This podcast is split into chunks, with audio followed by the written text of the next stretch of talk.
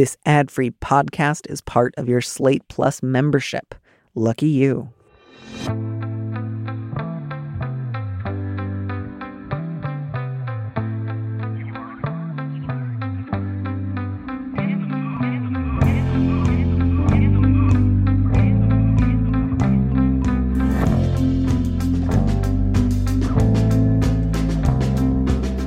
Hello and welcome back to Big Mood, Little Mood with Danny Lavery. I am your host, Danny Lavery, and I am especially excited to introduce my guest today. Um, you may know her best as Dr. Beverly Crusher from Star Trek The Next Generation. She's also a choreographer and a puppet master and host of Nacellecast Studios' new podcast, Gates McFadden Investigates. Who do you think you are? Welcome to Gates. Oh, hi, Danny. I, I just am so thrilled to have you on the show, not least because uh, I recently rewatched Labyrinth for the first time in ages. Oh, wow. And recently ish before that, had a chance to see an old friend who was also a graduate of the Jacques Lecoq School of. I, I don't know how to put it. Like clowning is not quite right. No, no, it's Thoughtful movement's not quite movement right. in theater. École mime et théâtre.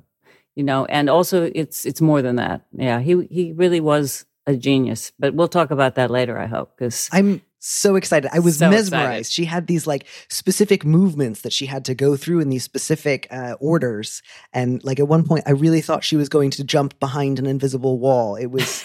it was some of the most striking series of movements I've ever seen. So I'm very excited to hear more about Cool, that later. cool. Um, I'd love to start by advising some strangers. I think that's always a great way to get to know somebody for the first time. This one I've really been sitting with. I, this this is just somebody with a lot of concerns about the women in his life, and um, I wonder if we can't help him be a little bit less concerned. The subject is I miss my wife's face. My wife and I have been married for nearly 25 years, and we're both in our late 40s. In the last few years, many of her friends have started getting plastic surgery or Botox and face fillers. I was a bit surprised when my wife expressed interest, but felt it's her face and her prerogative. Occasional Botox injections, which in my opinion didn't look great, have now graduated to regular fillers. I hate it. My wife doesn't look younger. She looks like she's had work done. She's thrilled with how she looks, and any gentle comment I've made is met with the accusation that I'm focusing on her appearance and not supporting her freedom to make choices. Basically, that I'm anti feminist. I loved her face when it moved. I don't want to kiss her inflated lips. This has killed our sex life. But the other day, my 14 year old daughter made a comment about wondering when her mother would start expecting her to get Botox. I'm fed up and don't know how to talk to my wife about this. Yes, I support her right to make her own decisions, but I feel like I also have the right to not like it. And I don't want my daughter to think about doing this as part of her freedom of choice. Please help. I, I'll start simply by noticing it does seem to be true that whenever people are quarreling and their kids are even tangentially involved, it'll turn into suddenly my daughter, whereas earlier it might have been our daughter. And now it's just like, well, I don't want my daughter to get the wrong idea. It's just like, I, I- I just, I, I often notice that little linguistic shift of just like, it's me and my kid against you, or, or this sort of attempt to sort of like transfer one's own wishes or one's own desires or discomforts onto the sake of the child. Where it's like, it's not me, it's our daughter. It's our daughter. right. I, I don't want to say anything. I want you to make your face look terrible if it makes you happy, even though I don't understand why. But look at her over there. Did, did that strike? Does that strike you as me taking it a little too far? Does that seem true? No, that that part didn't didn't hit me because it could be read. I don't want my daughter to look like that, and it's not possessive. I I mean, I think that is in the eye of the beholder, based also on our experiences. I had tons of questions. right. For me, it was like, how was your sex life before she began doing this? Hmm. You might have thought it was great, but did she feel sex? How was her sex with you? You know, I mean, it's interesting because he now is not turned on, but maybe she is turned on. See, there's a lot of things I don't know. Right. Like, like sometimes if a woman is feeling, I'm, I just, God, look at that. My lips are just so thin now. And, you know, and then if they get a little something that makes them feel fuller, Mhm. it, it i don't know it depends on the degree the balance it's like do we all want to put Botox in our lips? Or not Botox, it would be something else, it would be filler, so mm-hmm. that we all look like, you know, um, the housewives from some city, you know, the whatever one of those shows are, where we basically look like we're having a mask on. Do we want to have faces that don't move? That does become Stepford Wives weird, okay? Mm-hmm. But on the other hand, there are a lot of people who have little things, and if it makes them feel good, maybe it's okay. You know, maybe it's not some horrible thing. But obviously, their sex life has been changed for him. Mm-hmm. So they should discuss what it was like before and they should see how turned on she is because you know that's interesting maybe maybe uh, the two of them have been watching a lot of porn and all those women have big fat lips you know i don't know and then regarding the daughter it was unclear to me whether the daughter was saying to her father oh god when is she going to is she soon going to start making me want to have botox because that's also weird you know you get to a certain age and you're trying to be like your parent there's a certain period yeah. Then there's thankfully another period where you're like, God, I don't want to become like them. And then there's right. the period I'm in where you go, oh, damn, I'm just like my parents, you know. But I think there's a lot of things that were unclear in that. If the daughter is becoming obsessed with putting things like not accepting who she is, then then there is a problem going on there. It's different. It's not like somebody who has felt like they were another gender from when they were born or somebody. It's nothing like that. It's about something that's very superficial and we should remember, because I was Googling all this stuff, fillers disappear into your body. So it's not something that cannot be changed back. So yeah. there is a discussion. And I didn't, I feel that, again, just being, getting in therapy and talking about it with your wife and saying, but I'm not turned on with this. And she's saying, yeah, but I wasn't turned on before. Right. You know, and then see where we're going to go, you know? Yeah there's such such standards of beauty and i certainly have been subjected to that all my life being in this industry but when he says the thing about a feminist that's what i object to because okay i was a feminist in the 60s and 70s and that meant i didn't do bikini waxing i didn't shave under my arms i didn't wear makeup mm-hmm. okay i did not conform to the madison avenue what they told me beauty was i didn't have my hair all curled now I'm conforming much more. Okay. But I didn't then. So I feel you can't really say it's it, it's questionable because I think that all of these things it's like Victorian women who wanted to wear a corset and then look that weird when they had the corset off. I mean, you look like a weird person. So I think we're in a phase now where everyone is looking like you know faces don't move. I, I don't know something's going to have to happen because I don't believe this is coming so much from anything to do with feminism, to be honest. I think it has to do with money and power and how you feel sexually powerful. And it's related to capitalism more than it is anything else.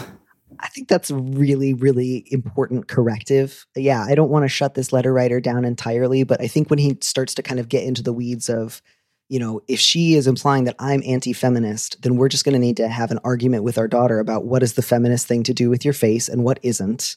Right. And then we'll just make a list of what's okay and what isn't. And um, yeah, I, I, I, t- I take your point too about the the fact that it, it sounds like based on this letter writer, uh, his wife is currently played around with some Botox and some face fillers, both of which are uh, not permanent, both of which either dissolve back into your body or the effects simply fade. So I, I, think that is useful to consider here. These are not permanent interventions. Um, these are interventions that can be tweaked. These are interventions that sometimes somebody might start small and scale up. Sometimes they might start larger and scale back. Um, they cost money, though. They are costly. Yeah, yeah they cost money. And, and yeah. that's where I, I understand his point of view t- entirely. I would not find kissing gigantic boobs or gigantic lips if I were a man. That, you know, but then I'm not a man. So, mm-hmm. you know, I don't know. Maybe, maybe some people would find that a big turn on, you know. Mm-hmm. I think it's going to, for both of them, depend on if they want this marriage, because ultimately it's a sign of something. Yeah. Is the woman doing this so she can be sexy for her husband and make her relationship better? Or is she putting those fillers in so she can be with the other women in her group and she can be show that she can spend money on herself that way? Who's paying for them anyway? Mm-hmm. Does she earn her own money and she's doing this? I think a lot of women especially with the YouTube things. I look at some of the videos and it's like, wow, there is such an obsession of knowing the new tricks, the new everything. Uh, part of it is wonderful. It was all a mystery to me. It took decades before I understood. Mm-hmm.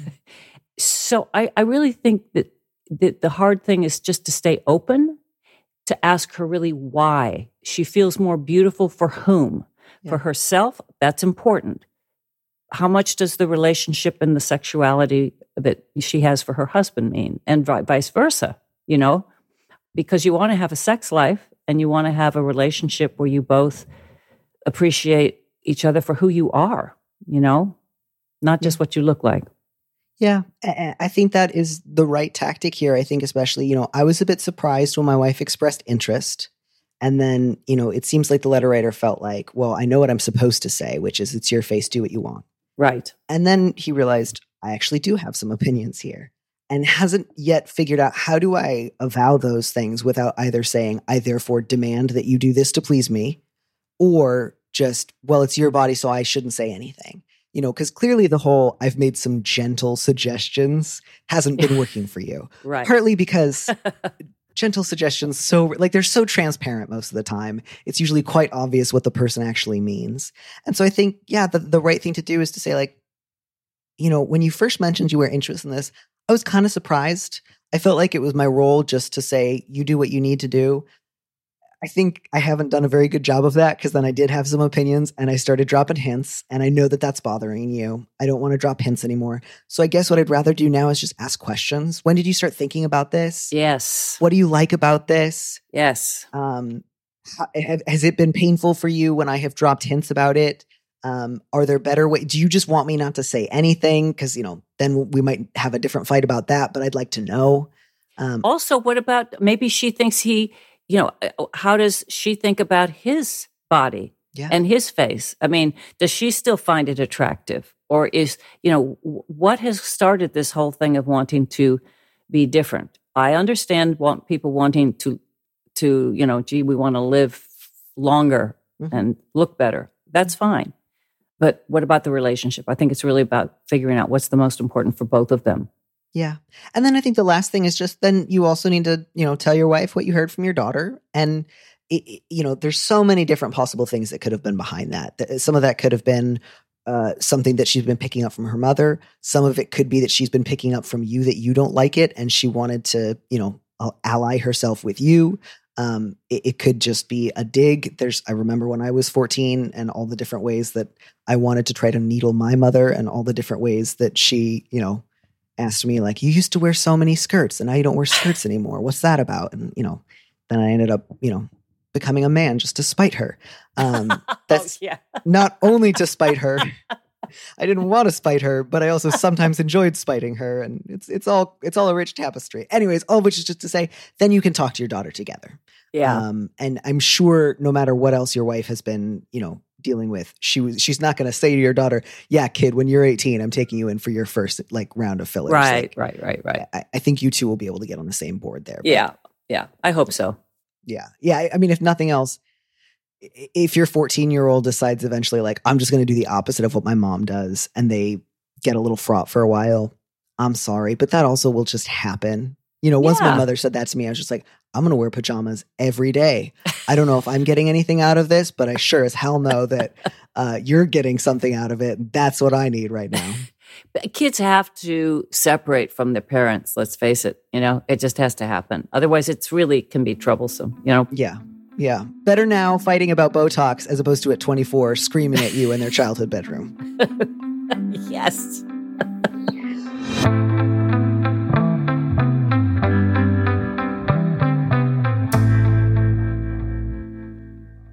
Oh, well, those were some fabulous problems to get to adjudicate. I- am having so much trouble deciding which one I want to segue to first because part of me thinks, all right, he said his fa- wife's face doesn't move anymore. I can just segue right into movement and ask you about Lecoq. And I think that's what I'm going to do because I've just been so, so curious ever since I learned that you had graduated there. How did you end up going to a movement school in Paris? What was that like? It was the greatest thing that ever happened to me, really. It was one of the best things. Um, so I was a senior at Brandeis. We were strike headquarters. Okay. It was 1970. I was a year ahead in school and I had been taking the graduate acting classes. So all of my classmates in acting were going to get their managers in New York City and, you know, or their agents and their career.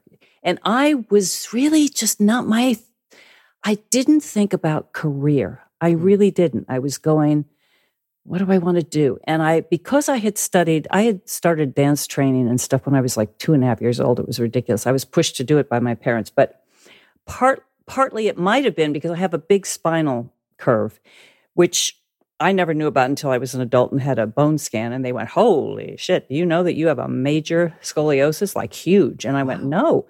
But it explained why I never got chosen as the ballerina, which I always used to think, Oh, I'm just lousy, you know? But it was really because my back wouldn't bend well. At any rate, I had done every, I had done Marcel Marceau mime. I mean, I can do a mean wall, you know, I can climb and do all that stuff, right? Before Michael Jackson, I was doing all that. Wow. It, but it wasn't cool then, you know, I was doing it. I, I don't know how that happened. And then I would ride a unicycle. I, had, I did a lot of circus tricks. A couple of my teachers were had been in a circus, so I knew how to do all this stuff it was wild, but it wasn't considered like now Cirque du Soleil. Everyone's like, oh, that's so cool. People were like, huh? You know, like you're, you're weird. And then Brandeis was very, very um, wonderfully hippie. I just loved it. I loved mm how different it was and everything. And so I, I got offered to do a workshop. I, I there was a, a man coming from Paris named Jacques Lecoq. It was his first American visit that he was going to do a workshop for three days at Harvard University. And I found out about it because I had been the choreographer for the Harvard Hasty Pudding Club. And wow.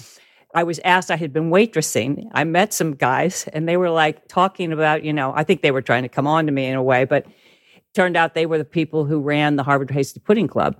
And they said, well, what kind of dance did you do? I said, oh, well, you know, a couple of my friends are Rockettes now, and we did a lot of kick lines. And they're like, oh, that's what we're looking for. and so uh, I ended up doing that. And so I think that's how I found out. I read something, he was going to be there, or somebody told me, I don't know. I got in because I had had mime training and I was an acting student. And in that three days, it just changed everything. Wow. He synthesized everything I loved in the world. He talked about architecture, he talked about visual arts, he talked about Greek tragedy, clown, commedia. He just, and silence. Like you you studied silence so that you could understand why we have words. You know when do words have to come in? You studied immobility to know when we have to move. I mean just all of that kind of thing. It was very philosophical. I really do feel he was a genius in the field because he just synthesized it all. Mm-hmm. and he gave me a scholarship after and i said i really i went up and went i really would like to study with you. No one in my family had ever been abroad and I said, but I can't afford it. He said, I'll give you a scholarship if you can get yourself over there and I'll help you find a job. And so that's what happened. And then when I came back after a little over two years, uh, and it was because of working papers, mm-hmm. he we did a three week workshop at Harvard, and he let me be his assistant. And everybody who went, there were all these faculty members from all of the top drama schools in the United States and some from England. They all wanted him. And he said, No, no, no, I'm going back. I have my own school. Why don't you hire her? And I was like 23 or something, 22, 23. And I didn't even think about it, you know. And he and I went, Really teach? No, I was gonna. And he's like, just do it. It's better than what you're seeing, you know, it'll be good. And I ended up having time to develop my own ideas. It took a, a while, mm-hmm. but because in the beginning I was just like a parrot saying exactly what he had said. But he believed in that elasticity of thought, of things that, you know, there's that thing of logical thinking is we we can shut out those weirder ideas sometimes and sometimes the imagination and you go no no it can't be that way like no she can't have fat lips or whatever whatever right. it can be but when we actually start to look at how our muscles, I mean, we train with our muscles are like elastic. They have to grow slowly, you know, and they t- can transform. And our minds can do that too. And I felt all the time he was getting me to see something in a way I had not seen it that way before. And that was such a gift, you know, that you just, you know, you look at something, you, you look at a tree, and because you've really studied things about how, if I were, I mean, it sounds silly, but, you know, how could I be rooted up and have something? And how can I have a presence of a tree? We actually have a lot of things in common, humans and trees, actually. Yeah. Things like that, you know. What can I say? I really, really loved it. I mean, for whatever it's worth, I don't think that that's a ridiculous thought at all. I think anyone who can help you formulate a question of what might it be like to be something other than myself, Right. it's incredibly valuable, especially as a teacher. Yeah. Yeah. And he had this way of teaching you so that his way was always, no, that doesn't work. He never would say, that works. You would just know if people responded, uh, Mm. you know, as an audience. And it was a very tough way for a lot of people. There, are a lot, there were many students who didn't like it because it seemed very judgmental. I mean, he could be harsh. I thrived under it. I have Mm. to say, for me, I I liked it, and I felt at one point he was like, I was very into directing at an early age, and I felt when we would do these creations every week, we had to come up with an autocours that was this original little piece of work from observation, and then we'd put something together. Mm. And I felt like I was really, you know, a huge contributor to some of these things. And he would always, in the beginning, he'd always be looking at the guys when he would critique. And I remember coming up to him and saying, Could you please call me by my last name instead of mademoiselle? Could you say, you know, McFadden, you know, uh, and also look at me and critique me with the guys? Because I think he also had a shyness, but he was always looking at the guys, you know? Mhm. And you know what? He did. He went Mm. You know, and it became a thing. But for me, it was important because I felt seen and I felt like I was participating. And Yeah. um, yeah, remarkable man. Yeah, that's that. That is a truly remarkable story, and I'm, now I'm just thinking of all the different ways in which politeness uh, can can feel like being made invisible. Mhm. Um, and I'm just, I, I hope very much. I know that you have your own new podcast launching, um, where you are mostly talking to. It sounds like your old friends and former colleagues. Yeah. And I'm so hopeful now that you'll be able to get somebody from you know the Lecoq School it would be uh, cool. Yeah. on the show. Do you still keep in touch with anyone else who's involved? No, or- it was very hard because it we didn't have computers back then. We didn't have cell phones. I mean, it's a vast difference. I keep telling my son, you know, when I went there to France, I had no phone. There wasn't a there was maybe one phone in the building with the concierge. yeah. And I would have to go to the post office and pay $10 to speak for three minutes on a phone call. So I did it maybe once every four months. You know, Yeah. it was a lot of money. And it's just a completely different world. I wrote letters um, and I, I made up sad songs, you know, and I played it on my guitar. you know. Mhm. And I went to see Buster Keaton movies, you know, and because he was huge and all of the Keaton and Chaplin that we always had silent movies going on all the time.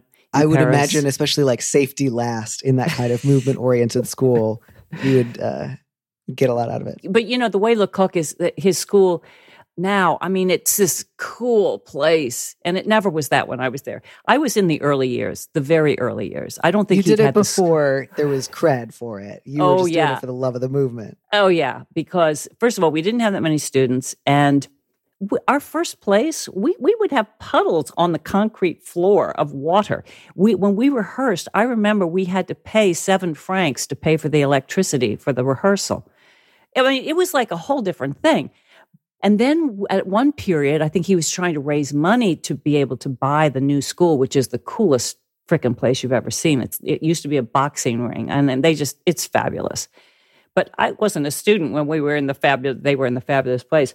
I think I did. I went back and did a buffoon workshop with him when he was in the new place, and man, it, I loved it. You know, Is buffoon like the character, or is buffoon just the tone of the entire workshop? buffoon. No, he the, like the, there's hero, clown, and buffoon. Mhm. Okay, the hero has the hamartia, how, however you want to pronounce it. I always said hamartia. I prefer to write it down so I don't have to worry about pronouncing it. Well, some people say hamartia or something, but I don't. I don't say that. Good for them. he he always that, that has the flaw where the the sun is actually on the left here but he wants it so much to be on the right that he doesn't see that it's behind him and so that's his downfall he refuses to see the, some truth the clown knows where the sun is, but is the world wants the clown to say that it's in this other place, but the clown knows it's not. But because the clown wants to please Mm. the world, the clown will go, Yeah, yeah, I see. You know, the clown will lie Yeah. to, to please the audience. The buffoon tells the truth. That's why the buffoon, we always had to transform ourselves, our bodies, so we looked really ugly and deformed, because then you can speak the truth. Nobody's threatened by you. Hmm.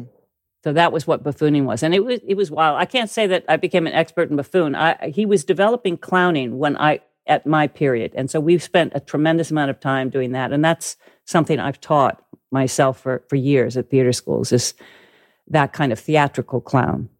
That's just remarkable. And that's a, a beautiful sort of um, roster of different relationships to truth and reality that I actually feel like I might just um, crib from you and, and use on future episodes of this show. I'm gonna I'm gonna keep this in mind as a it's a defining system. Tell me about your friend now. I want to know about your friend who went to Lecoq's. This was a friend of a friend. Um, I was in Paris maybe two summers ago, and um, the friend that I was with had strangely enough dated a series of people who had all ended up going to Lecoq. So this this person was just like, I don't know Wow. why, but if I date someone, she ends up going to clowning school.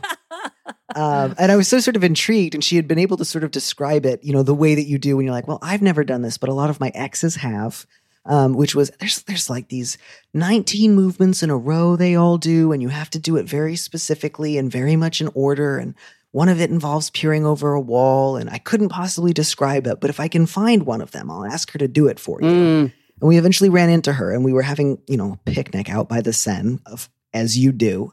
Um, and the sun was setting, and she, you know, it had been years, but she offered to go through them all one after another. And it took her a few minutes. She was a little rusty at first. And then all of a sudden, it was just like she was pouring herself into this theater in front of us and Mm. like weaving in and out of different moments and stories. And sometimes she'd get stuck for a second, and then she'd remember, and you'd see her whole body just kind of light up and it was one of the most stunning things I've ever seen. And then she was done, and she kind of somersaulted, and that was it. We were done. yeah, yeah, that's cool. Well, see, those 20 movements, everybody would do them in their own unique way. Hmm. and you had to do them in a pattern, but you could decide your pattern, at least when I was there. Yeah. So it really makes a big statement what you choose, you know, whether you put that somersault before or after or during. It makes huge differences and it says something about you, which is what's so wonderful. You really can sort of see who you are. And he talks about things like breath and that being aware of i mean everyone in theater talks about breath. You have to use your air. But there's something about just the intention. When you have a mask on and you learn i never studied puppetry. I studied mask and i taught mask. Hmm. it's the same articulation that a puppet has to have. If you have something you know in your hand and you're articulating it right? It's looking it's it's whatever you're doing you know up and down. You're doing the same thing with a mask. You learn how every tilt is a thought that you're sending out. It's a statement. And what your breath does is enormous. And you can dramatically change the whole feeling on the stage at that moment by by just letting an exhale out. I mean Mhm. it's phenomenal. And and people yes there are people who do it automatically who are brilliant and they it just comes to them. But it is something that you can teach and it's just getting you to observe and to be aware to have a higher level of awareness of all these little choices that you can make as an artist. And it's truly phenomenal to me. He would talk about he was what blew my mind this for a director was enormous. He would talk about putting the stages on a pivot so that you had to Hmm. learn how to be aware. If people are coming down stage it's turning this way. The balance of the stage is like this. If everyone's going up there and and that makes a difference even dramatically if you as an audience all the people are running to one side there's an imbalance. What happens when the stage is in balance you know you i don't know i could go on for you you see how i'm just like going i could go on for nuts nut, days and days i'm nuts about I, it I frankly, I wish that you would. I, I wish we could set aside an entire episode because I have so many questions about masking and breath control, and um, the, you know how this did or didn't go on to later influence the other work that you've done as a choreographer. oh but yeah. I, I do want to take a minute to to hear a little bit more about your own show because I'd be you know I'd be remiss if I had you on this podcast and we did not talk about the fact that you are launching a podcast of which I believe now two episodes have aired. I know the Jonathan Yes. Frakes episode came out. and LeVar Burton is out now. And then Wil Wheaton is, uh, there was so much material. We had two and a half hour conversation. And I wanted to find a way to, you know, because he had played my son. I, I'm I am close to him. We, we, you know, he's come over to my house. He calls me Space Mom. I call him Space Son. His wife is my space in law. Mm. You know, we, I really do feel very familiar with him. But I want, but he's such a good podcast host mm. and is used to being controlling in that way that I thought, okay, I don't want that to happen. I am shit at playing video games. I can't do that. so you know, at first I thought, well, we could play a game, but I thought it'd be so boring for anyone watching because I'm so bad. So I came up with, I made it a game, and we had to put a penny in it. Certain, there were certain things, but it, we played Never Have I Ever. We play, and we we went there. We went there, and we talked about stuff that was pretty pretty interesting. And I don't know if people are going to be shocked that we talked about when we lost our virginity and stuff like that. But you know, whatever. I I decided hey, what the heck, you know? I'm it's your not, show. You get to talk yeah, about anything you want. Yeah, I mean, well, I didn't have a vision, Danny, of what I want. You know, I didn't have a clear formula, so it was about finding out something about people who you've spent years with that mm-hmm. you don't know. What let's go back, let's talk about this story again. Maybe there's some other thing that we can talk about. Now we've all raised children. What's that is there some, you know, what can we talk about? it was also trying to I, mean, these people are really interesting, wonderful people. I say that genuinely. Yeah. And we are like a family. We fought like a family. We make up like a family. we support each other. And I this was an experiment. This was like a clown thing for me. I was like, mm. do I risk failure or do I not, you know, do I stay safe and don't do it just because I I don't have a clear vision? And I went, it's the pandemic. Just do it. Say yes. And you know, if it's if it doesn't work, okay, I'll go on to something else. Yeah. That's kind of the way I felt. But it's been really fun and I I don't know, maybe it'll branch out to something I would love to speak to uh, Simon McBurney. That would be phenomenal. Oh wow. That would be a phenomenal. I mean, for me personally, that I would love to have I, him on the show. You know, add me to the to the list of people who would listen to that show. Uh, that would be an incredible, incredible get. I, I, love too. I so appreciate that that sense of uh, uh, trying to lose preciousness wherever possible. Which is not to say simply running headlong into any risk as soon as it presents itself, but but that sense of what is the worst thing that could happen here? I do a podcast that doesn't go very well during the pandemic. Right. That's fine. Yeah. I mean, that's really kind of what it was. I was just like, Gates, just come on. You're not that important. If it doesn't work, so what? You know, it's like, but you know how we get into these battles with ourselves, and it's silly. And I just decided, just go for it, see what happens. And I love Brian Volk-Weiss, who is the CEO of Nacelle. He's he's like the greatest CEO I've ever worked with. He he kind of like just totally believes in me. Oh no, I love whatever. Just go for it that doesn't usually happen in, in, this industry. I like that you have a CEO cheerleader. Yeah, I agree. That's very rare. it's never happened to me, never. And I'm like, wow. And in the beginning, I was like, okay, what's the catch? Because that's totally in my nature. I have this side of why are they saying they like me? I don't know. I was some. Mm-hmm. There's got to be something. And I just realized that was coming from me. That wasn't coming from him. You know. Mm-hmm. So I learned that. Um, but back to the mask thing, you see, I'm looking, thinking of the question we had from that guy. I can't get through a whole show of the shows with all of the rich and the wives of this city, the wives of that city. I literally, I can't. Some people find it really amusing that it's so outrageous. Mm-hmm. I, I, you know, I'm just unable to get to that place. I just feel if they didn't have the money what would they be like? What what would the show be like? That's the show I'm interested in. I'm interested yeah. in the show after they've lost the money and you know the divorce didn't work out or whatever, and they don't have the money for the, the to keep the lips full. That would be fascinating for me, mm. you know. And it might be noble. It might be incredible. They might. I don't know. I don't want to sound judgmental in a bad way. No, but but shows about what happens after you lose the money are almost always, you know, from my man Godfrey to anything else, like it's just always really fabulous to watch what happens the next moment.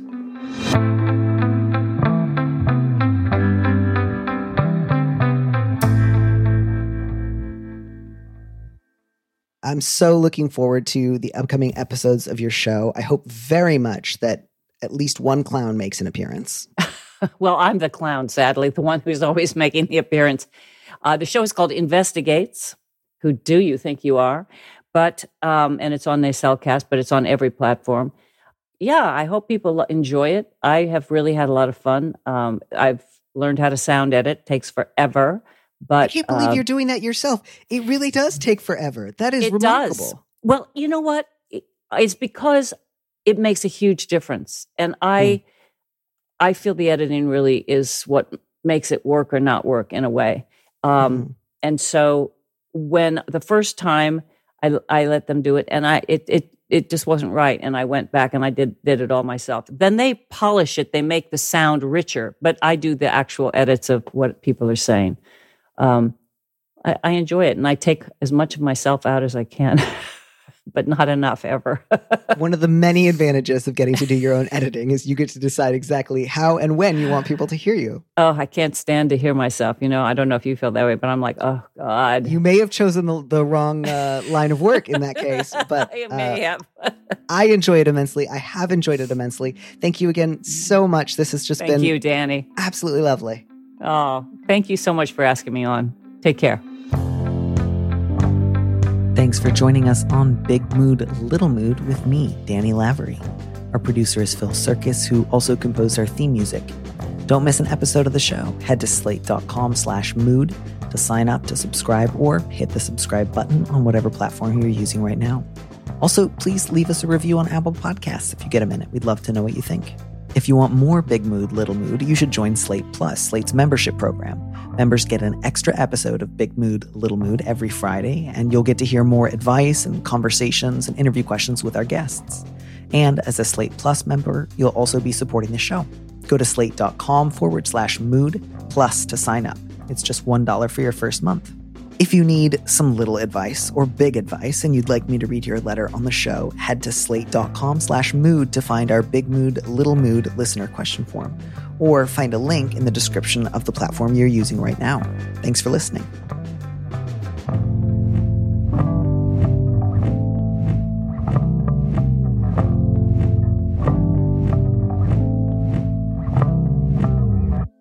And here's a preview of our Slate Plus episode coming this Friday. I did not do anything remotely like clowning when I was younger, but I did ride horses for a number of years. Mhm. And the kind of women who teach horseback riding have always terrified me. They're they're the kind who always have like little cross stitches on their pillows of like, I can only please one person per day. Today is not your day. Tomorrow's not looking good either. And are just serious women with a gimlet eye. And I was just terrified. And they would, like, the one thing that they would always say is, you ride like you're terrified of falling off. And you need to know if you keep coming back, you're to fall. You need to get ready to fall. Um, and I just, you know, my whole thing was like, of course, I'll do whatever you say because you terrify me. But that was the one piece of advice I couldn't internalize. I just thought in my head, like, you wait and see. I will be the one kid who goes their entire life without ever falling off a horse. I may end up being very bad at riding horses, but I will never fall. That will be my one thing. And I was, you know, I was able to like clutch on the saddle and put it off for uh, uh, six months longer. But of course, I fell and I hated it. But it also, once it happened, it was just like, now I'm not terrified. To listen to the rest of that conversation, join Slate Plus now at slate.com forward slash mood.